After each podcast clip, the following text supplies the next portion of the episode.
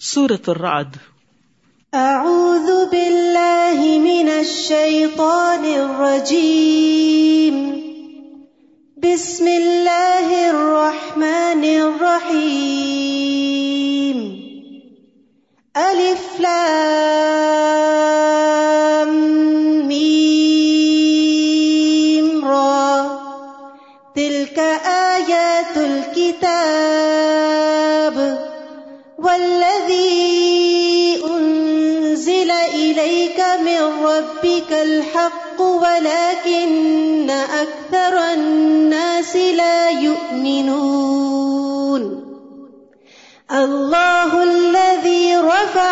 السماوات بغير عمد ترونها ثم استوى على العرش وسخر الشمس والقمر كل يجري لأجل مسمى يدبر الأمر، يفصل الآيات لعلكم بلقاء ربكم توقنون. شروع کرتی ہوں اللہ کے نام سے، جو بے انتہا مہربان، نہایت رحم فرمانے والا ہے۔ سورت الرعد. الف لام میم را. یہ الکتاب کی آیات ہیں، جو آپ کے رب کی طرف سے آپ پر نازل کیا گیا۔ وہ این حق ہے۔ لیکن اکثر لوگ اس بات پر ایمان نہیں لاتے۔ اللہ وہ ہے جس نے آسمانوں کو ایسے سہاروں کے بغیر بلند کیا جو تمہیں نظر آتے ہوں۔ پھر اس نے عرش پر قرار پکڑا اور سورج اور چاند کو ایک خاص قانون کا پابند بنایا۔ اس نظام کی ہر چیز ایک مقررہ مدت تک کے لیے چل رہی ہے۔ وہی اس کائنات کے نظام کی تدبیر کرتا ہے اور اپنی نشانیاں تفصیل سے بیان کرتا ہے تاکہ تم اپنے رب سے ملاقات کا یقین کرو۔ تو یاد رکھیے کہ سورج، چاند، ستارے، یہ سب اللہ کے بنائے ہوئے ہیں اور اس نے بندوں کے لیے مسخر کر رکھے ہیں کہ وہ ان کو فائدہ پہنچائیں۔ اور خاص طور پر سورج اور چاند کا ذکر اس لیے کہ وہ سب سے نمایاں نشانیاں ہیں جو انسان کو نظر آتی ہیں۔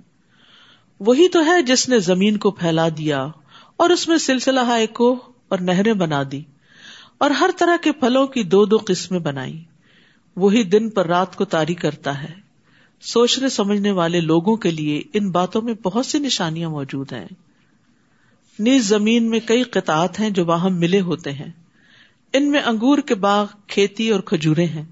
جن میں سے کچھ جڑ سے ملی ہوتی ہیں اور کچھ نہ ملی ہوئی۔ اور ان قطعات کو ایک ہی طرح کے پانی سے سیراب کیا جاتا ہے۔ مگر مزے میں ہم کسی کو بہتر بنا دیتے ہیں اور کسی کو کمتر۔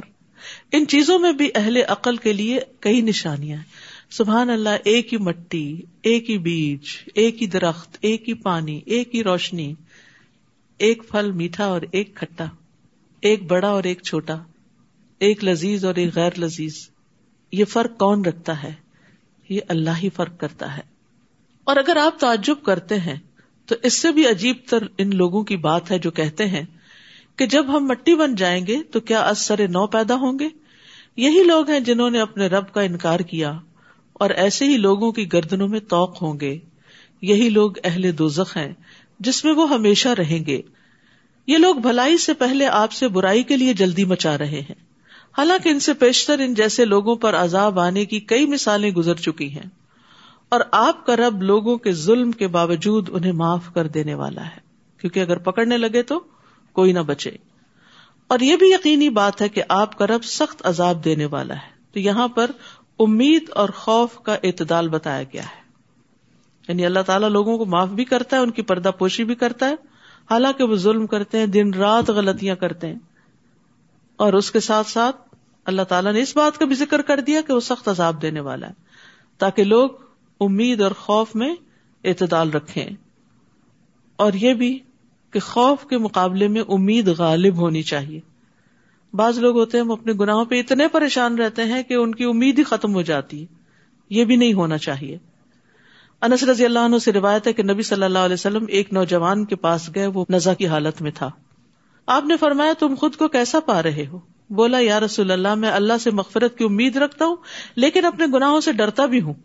اس پر رسول اللہ صلی اللہ علیہ وسلم نے فرمایا جس بندے کے دل میں ایسے موقع پر خوف اور امید دونوں جمع ہو جائیں، تو اللہ اس کو وہ چیز دیتا ہے جس کی وہ امید رکھتا ہے اور اس سے بچا لیتا ہے جس سے وہ ڈرتا ہے۔ تو یاد رکھیے، امید کو غالب رہنا چاہیے، اللہ سے حسن زن رکھنا چاہیے۔ اچھے خیالات زیادہ رکھنے چاہیے، بجائے اس کے کہ انسان ہر وقت صرف پریشان ہی رہے۔ کافر لوگ یہ کہتے ہیں کہ اس نبی پر، اس کے رب کی طرف سے کوئی معجزہ کیوں نہیں اتارا گیا؟ اے نبی، آپ اس فکر میں نہ پڑے آپ تو صرف ایک ڈرانے والے ہیں اور ہر قوم کے لیے ایک رہنما ہوا ہے۔ اللہ يعلم ما تحمل كل انثى وما تغيد الارحام وما تزداد وكل شيء عنده بمقدار۔ اللہ تو وہ ہے کہ ہر ایک مادہ جو کچھ اپنے پیٹ میں اٹھائے ہوئے ہے، اسے جانتا ہے۔ اور جو کچھ ان کے پیٹوں میں کمی بیشی ہوتی رہتی ہے، وہ اسے بھی جانتا ہے۔ اور اس کے ہاں ہر چیز کی ایک مقدار مقرر ہے۔ اس صورت کے اندر ایک خاص چیز آپ دیکھیں گے کہ دو مختلف چیزوں کا کثرت سے ذکر کیا گیا ہے۔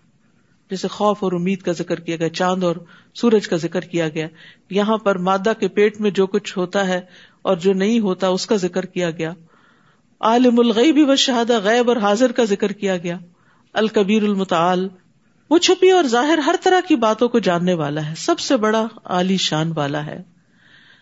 پھر آپ دیکھیے، تم میں سے اگر کوئی اپنی بات کو مخفی طور پر کہے یا پکار کے کہے، مخفی اور ظاہر، وہ اس کے لیے برابر ہے۔ اسی طرح اگر کوئی رات کی تاریکی میں چھپا ہو یا دن کی روشنی میں چل رہا ہو، اس کے لیے برابر ہے۔ پھر تضاد دو چیزوں کا کمپیرزن ہر شخص کے آگے اور پیچھے پھر دو چیزیں آ گئی اللہ کے مقرر کردہ نگران ہوتے ہیں، جو اللہ کے حکم سے اس کی حفاظت کرتے ہیں۔ اللہ تعالیٰ کسی قوم کی اچھی حالت کو اس وقت تک نہیں بدلتا، جب تک وہ اپنے اوساف خود نہ بدل دے یعنی گناہ کر کے۔ اور جب اللہ تعالیٰ کسی قوم پر مصیبت ڈالنے کا ارادہ کر لے، تو پھر کوئی اسے ٹال نہیں سکتا۔ نہ ہی اس کے مقابلے میں کوئی اس کا مددگار ہو سکتا ہے۔ تو یہاں ایک بڑی خوبصورت بات بتائی گئی ہے ہمیں کہ ہر شخص کے آگے اور پیچھے اللہ کے مقرر کردہ نگران ہوتے ہیں، جو اللہ کے حکم سے اس کی حفاظت کرتے ہیں۔ سبحان اللہ۔ ہمیں پتا بھی نہیں اور ہماری لا علمی کے باوجود ہماری حفاظت ہو رہی ہے۔ جنات سے ذرا رسا انسانوں اور کیڑوں مکوڑوں سے۔ مجاہد کہتے ہیں کہ ہر انسان پر ایک فرشتہ مقرر ہے، جو نیند کی حالت میں اور جاگتے ہوئے اس کی جنات، انسانوں اور کیڑوں مکوڑوں سے حفاظت کرتا ہے۔ سوائے اس چیز کے جس کی اللہ نے اجازت دی ہو تو وہ اس شخص کو پہنچ کے رہتی، وہ مصیبت آ جاتی۔ کاب احبار کہتے ہیں، اگر اللہ عزب جل نے تم پر فرشتے مقرر نہ کیے ہوتے، جو تمہارے کھانے، تمہارے پینے، تمہارے پردے کی چیزوں میں تمہارا دفاع نہ کرتے، تو جن تمہیں اچک کے لے جاتے۔ یعنی جو تمہارے دشمن ہے وہ تمہیں چھوڑتے نا اسی طرح اعمال ریکارڈ کرنے والے فرشتے بھی موجود ہیں۔ اور وہ انسان کے اچھے برے سارے اعمال لکھ رہے ہیں، جمع کر رہے ہیں، ریکارڈ کر رہے ہیں۔ اور اعمال پر محافظ فرشتے بھی ہوتے ہیں۔ نبی صلی اللہ علیہ وسلم نے فرمایا، لوگوں میں سے جس آدمی کو بھی جسمانی طور پر کوئی تکلیف پہنچتی ہے تو اللہ عز و جل اس کے محافظ فرشتوں کو حکم دیتے ہوئے فرماتے ہیں کہ میرے بندے کے لیے دن اور رات میں وہی عمل لکھتے رہو جو یہ خیر اور بھلائی کی حالت میں کرتا رہا، جب تک یہ میری قید میں ہے یعنی بیماری میں ہے۔ یوری کم خوف و تما پھر خوف اور تما کا ذکر ہے۔ وہی تو ہے جو تمہیں بجلی دکھاتا ہے، جس سے تم ڈرتے بھی ہو اور امید بھی رکھتے ہو۔ اور وہی پانی سے بوجھل بادلوں کو اٹھاتا ہے۔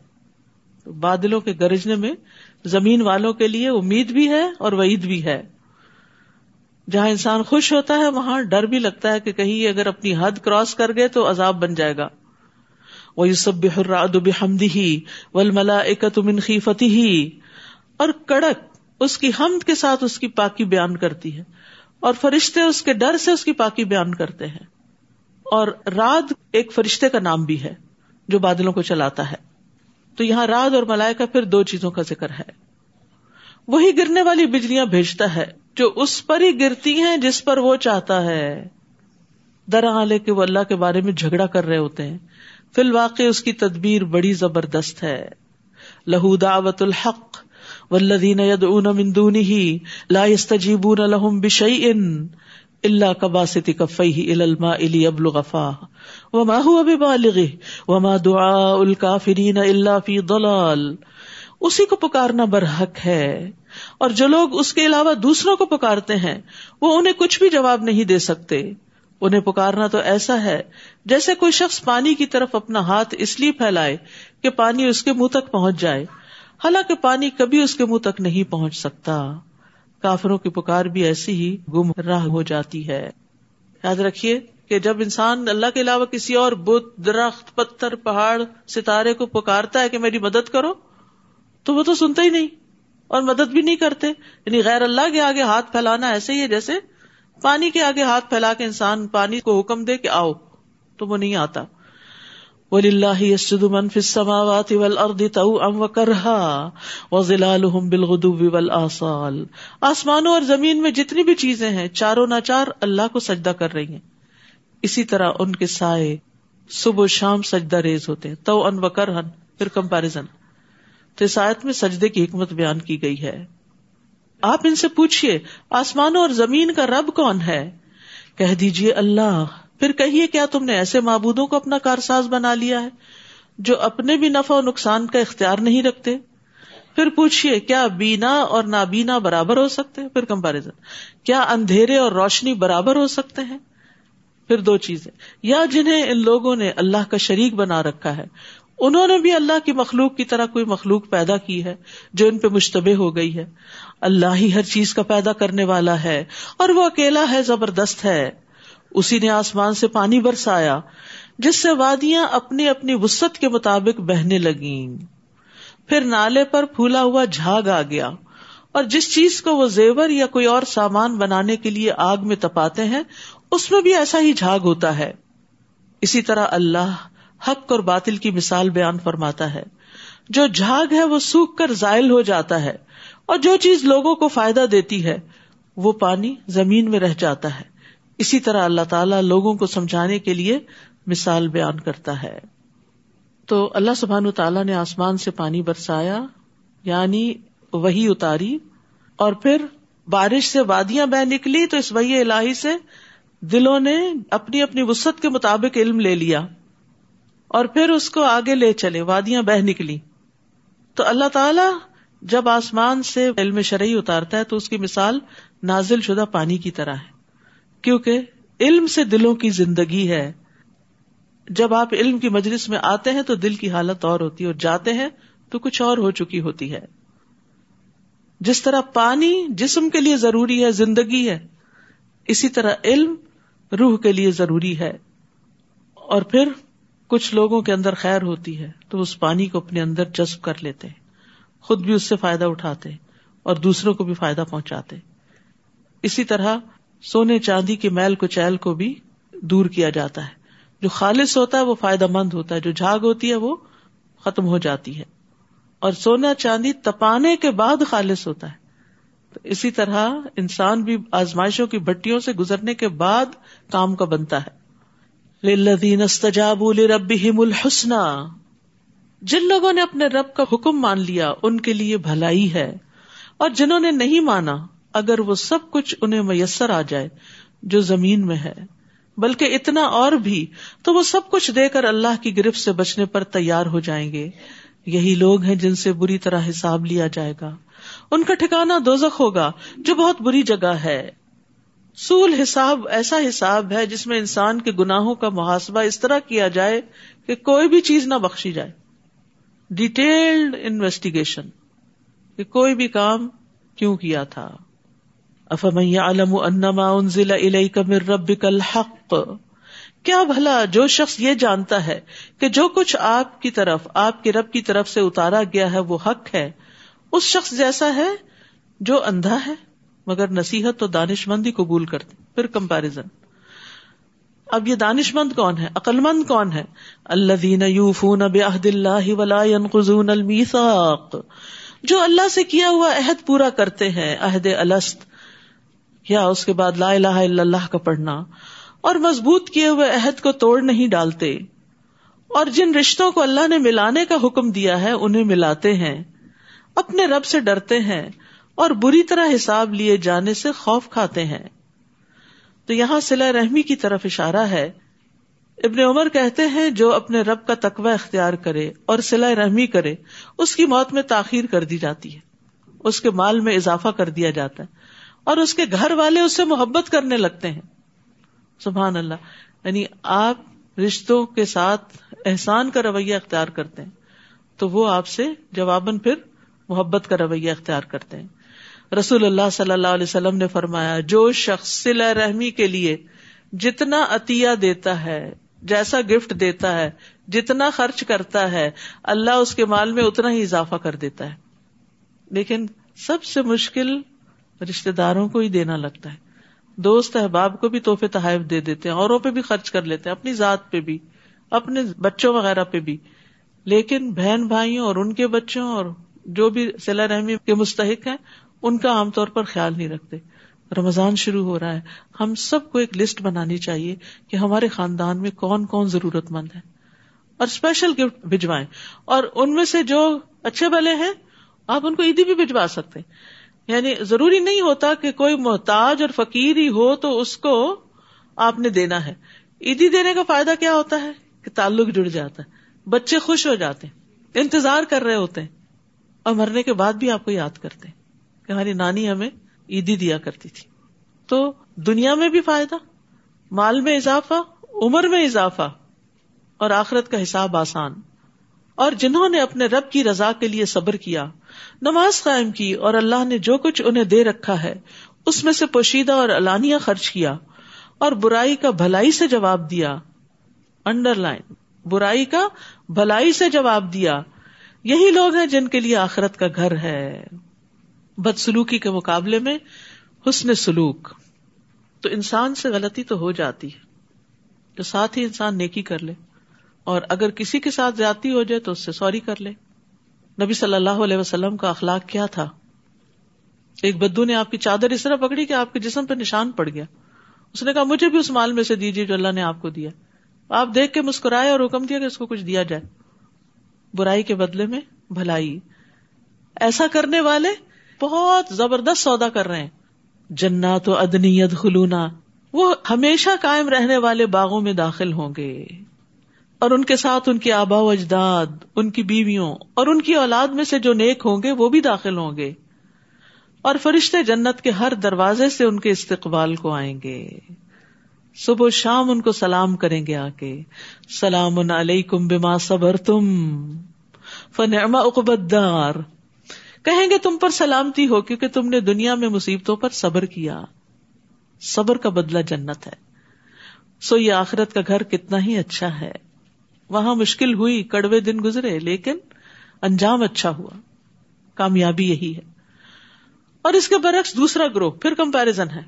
جو لوگ اللہ سے کیے ہوئے عہد کو مضبوط کرنے کے بعد توڑ دیتے ہیں اور جن رشتوں کو اللہ نے ملانے کا حکم دیا ہے، انہیں کاٹ دیتے ہیں اور زمین میں فساد برپا کرتے ہیں۔ ایسے لوگوں کے لیے لانت ہے اور ان کے لیے آخرت میں برا گھر ہے۔ استغفر اللہ۔ نہ اللہ کا حق دیتے ہیں نہ بندوں کا دیتے ہیں۔ دنیا میں بھی عذاب میں ہے اور آخرت کا عذاب بھی منتظر ہے۔ اللہ جس کے لیے چاہتا ہے رسک کو کر دیتا ہے اور جس کے لیے چاہتا ہے کم کر دیتا ہے۔ اور یہ لوگ دنیا کی زندگی پر ہی ریج گئے ہیں۔ بس اسی کی فکر ہے۔ حالانکہ آخرت کے مقابلے میں دنیا کی زندگی ایک حقیر سا فائدہ ہے۔ سمندر کے مقابلے میں قطرہ بھی نہیں۔ اور وہ لوگ جنہوں نے کفر کیا وہ کہتے ہیں، اس نبی پر اس کے رب کی طرف سے کوئی نشانی کیوں نہ اتاری گئی؟ آپ انہیں کہیے کہ اللہ نشانیاں دکھلانے کے بعد بھی جسے چاہے گمراہ ہی رہنے دیتا ہے، اور اپنی راہ صرف اسے دکھاتا ہے جو اس کی طرف رجوع کرے۔ یعنی وہ لوگ جو ایمان لاتے ہیں اور ان کے دل اللہ کے ذکر سے مطمئن ہو جاتے ہیں۔ یاد رکھو دل اللہ کے ذکر سے ہی مطمئن ہوتے ہیں۔ تجربہ کر کے دیکھ لیجیے۔ جب دل گھبرا رہا ہو تلاوت شروع کر دیجیے۔ کرتے رہیے کرتے رہیے جب تک کہ چین نہ آ جائے۔ اٹھے اور آپ ہلکے نہ ہو جائیں۔ تو ایمان والوں کے دل اللہ کے ذکر سے یقیناً اطمینان پاتے ہیں۔ ہاں اگر ایمان کی کمی ہو، اللہ سے بدگمانی ہو، تو پھر اور بات ہے۔ تو یہاں اللہ کے ذکر پر ثابت قدمی کی طرف توجہ دلائی گئی ہے۔ اور اگر ذکر سے دل مطمئن نہ ہو، تو اپنے ایمان کا جائزہ لینا چاہیے۔ جیسے قالت العراب آمنا کلم تو منو ولاکن کولو اسلمنا ولما ید خل ایمان فی قلوبکم دیہاتی کہتے ہیں، ہم ایمان لائے۔ کہہ دیجیے، تم ایمان نہیں لائے، یہ کہو ہم مسلمان ہو گئے۔ ہم بھی پیدائشی مسلمان ہیں۔ شعوری ایمان تمہارے اندر کمی داخل ہوتا ہے۔ اگر وہ ہو تو ذکر لازمن فائدہ دے۔ اور ابھی تمہارے دلوں میں ایمان داخل نہیں ہوا۔ جب ایمان ہی داخل نہیں ہو تو اطمینان کہاں سے داخل ہو؟ اور یاد رکھیے، راحت پانے کا سب سے بڑا ذریعہ قرآن ہے۔ یہ ایمان کی مشل ہے، اطمینان کا راستہ ہے۔ اور ذکر کرنے والے اور نہ کرنے والے کی مثال زندہ اور مردہ کسی ہے۔ کون ہے یہ ذکر کرنے والے؟ اللہ دینا آمن امل الصالحات۔ صرف ذکر ہی نہیں کرتے، نیک عمل بھی کرتے ہیں۔ جو لوگ ایمان لائے اور انہوں نے نیک عمل کیے، ان کے لیے خوشحالی بھی ہے اور عمدہ ٹھکانا بھی۔ اسی طرح ہم نے آپ کو ایسی امت میں بھیجا ہے جس سے پہلے کئی امتیں گزر چکی ہیں، تاکہ آپ انہیں وہ کچھ پڑھ کر سنائیں جو ہم نے آپ کی طرف وہی کی ہے۔ لیکن وہ رحمان کا انکار کر رہے ہیں۔ ان سے کہیے کہ میرا رب تو وہی ہے، جس کے سوا کوئی الہ نہیں۔ میں نے اسی پر بھروسہ کیا اور اسی کے ہاں مجھے واپس جانا ہے۔ اور اگر قرآن ایسا ہوتا کہ اس کے زور سے پہاڑ چلائے جا سکتے، یا زمین کے طویل فاصلے فوراً طے کیے جا سکتے، یا اس کے ذریعے مردوں سے کلام کیا جا سکتا، تو بھی یہ کافر ایمان نہ لاتے۔ یعنی ایسے کرشمے بھی دکھائے جاتے تو نہ مانتے۔ بلکہ ایسے سب امور اللہ ہی کے اختیار میں ہے کیا اہل ایمان ابھی تک کافروں کی مکتوبہ نشانی آنے سے مایوس نہیں ہوئے؟ کیونکہ اگر اللہ چاہتا تو نشانی کے بغیر بھی تمام لوگوں کو ہدایت دے سکتا تھا۔ اور کافروں کو تو ان کی کرتوتوں کی وجہ سے کوئی نہ کوئی مصیبت پہنچتی ہی رہے گی، یا ان کے گھر کے قریب اترتی رہے گی، حتیٰ کہ اللہ کا وعدہ یعنی عذاب آ جائے۔ یقیناً اللہ اپنے وعدے کی خلاف ورزی نہیں کرتا۔ آپ سے پہلے بھی رسولوں کا مذاق اڑایا جا چکا ہے۔ میں نے پہلے تو کافروں کو کچھ مہلت دی، پھر آخر کار انہیں پکڑ لیا۔ تو دیکھ لو میرا عذاب کیسا سخت تھا۔ بلا وہ ذات جو ہر نفس کی کمائی پہ نظر رکھتی ہے، انہیں بغیر سزا کے چھوڑ دے گی۔ جبکہ انہوں نے اللہ کے شریک بنا رکھے ہیں۔ آپ ان سے کہیے، ان شریکوں کے نام تو لو۔ تم اللہ کو ایسی چیز کی خبر دیتے ہو جو زمین میں موجود تو ہے، مگر وہ اسے نہیں جانتا۔ یا جو کچھ منہ میں آئے کہہ ڈالتے ہو۔ بلکہ کافروں کے لیے ان کے مکر خوشنما بنا دیے گئے ہیں اور وہ راہ راست سے روک دیے گئے ہیں۔ اور جسے اللہ گمراہ کرے، اسے کوئی ہدایت دینے والا نہیں۔ یعنی یہ دراصل ان کی چال ہے، مکر ہے کہ انہوں نے غیر اللہ کو الہ بنا رکھا ہے۔ ان کے لیے دنیا کی زندگی میں بھی سزا ہے۔ اور آخرت کا عذاب تو اس سے سختر ہوگا۔ اور اللہ سے انہیں کوئی بچانے والا بھی نہ ہوگا۔ جس جنت کا پرہیزگاروں سے وعدہ کیا گیا ہے، اس کی شان یہ ہے کہ اس میں نہریں جاری ہیں۔ اس کے پھل اور اس کا سایہ دائمی ہے۔ یہ تو انجام ہے ان لوگوں کا جو ڈرتے رہے، اور جو کافر ہے ان کا انجام دوزخ ہے۔ اور جن لوگوں کو ہم نے اس سے پہلے کتاب دی تھی وہ اس کتاب سے خوش ہوتے ہیں یعنی پچھلی کتابوں والے قرآن سے خوش ہوتے ہیں، جو آپ کی طرف نازل کی گئی۔ اور ان کے گروہوں میں کچھ ایسے ہیں جو اس قرآن کے بعض حکموں کا انکار کرتے ہیں، یہ سب نہیں مانتے۔ آپ ان سے کہیے، مجھے تو بس یہی حکم ہوا ہے کہ میں اللہ تعالیٰ کی عبادت کروں اور اس کے ساتھ کسی کو شریک نہ ٹھہراؤں۔ میں اسی کی طرف بلاتا ہوں۔ اور اسی کے ہاں مجھے جانا ہے۔ اسی طرح ہم نے اس قرآن عربی کو محکم بنا کر اتارا ہے۔ اب اگر اس علم کے بعد جو آپ کے پاس آ چکا ہے، آپ نے ان لوگوں کی خواہشات کی پیروی کی، تو اللہ کے مقابلے میں آپ کا نہ کوئی حمایتی ہوگا اور نہ ہی اس کی گرفت سے بچانے والا کوئی۔ آپ سے پہلے ہم نے بہت سے رسول بھیجے اور انہیں ہم نے بیوی بچوں والا ہی بنایا تھا۔ اور کسی رسول میں یہ طاقت نہ تھی کہ اللہ کے حکم کے بغیر کوئی معجزہ لا دکھاتا۔ ہر دور کے لیے ایک کتاب ہے۔ اللہ جو چاہے اس سے مٹا دیتا ہے اور جو چاہے برقرار رکھتا ہے۔ اور اصل کتاب اسی کے پاس ہے۔ تو اس سے پتا چلتا ہے کہ تقدیر اللہ کے ہاتھ میں ہے۔ لوہے محفوظ میں کچھ لکھا جائے، مٹا دیا جائے، تقدیر بنے، بگڑے، وہ سب اللہ کے فیصلوں سے ہی ہوتا ہے۔ دعا جو ہے وہ تقدیر کو بدل دیتی ہے، ٹھیک ہے؟ اور اسی طرح سے رحمی سے بھی فائدہ ہوتا ہے۔ اے نبی، جس عذاب کی ہم ان کافروں کو دھمکی دے رہے ہیں، اس کا کچھ حصہ خواہ آپ کے جیتے جی آپ کو دکھا دیں۔ یا آپ کے وفات پا جانے کے بعد انہیں عذاب دیں۔ آپ کی ذمہ تو پہنچانا ہی ہے اور حساب لینا ہمارا کام ہے۔ کیا وہ دیکھتے نہیں کہ ہم ان کے لیے زمین کو اس کی تمام اطراف سے گھٹاتے جا رہے ہیں؟ اور اللہ ہی فیصلہ کرتا ہے، جس کے فیصلے پر کوئی نظر ثانی کرنے والا نہیں، اور وہ فوراً حساب لے لینے والا ہے۔ زمین کا گٹانا دو طرح سے، یہ بات تو سائنٹیفکلی بھی پروو ہو چکی ہے کہ زمین سکڑ رہی ہے، کم ہو رہی ہے۔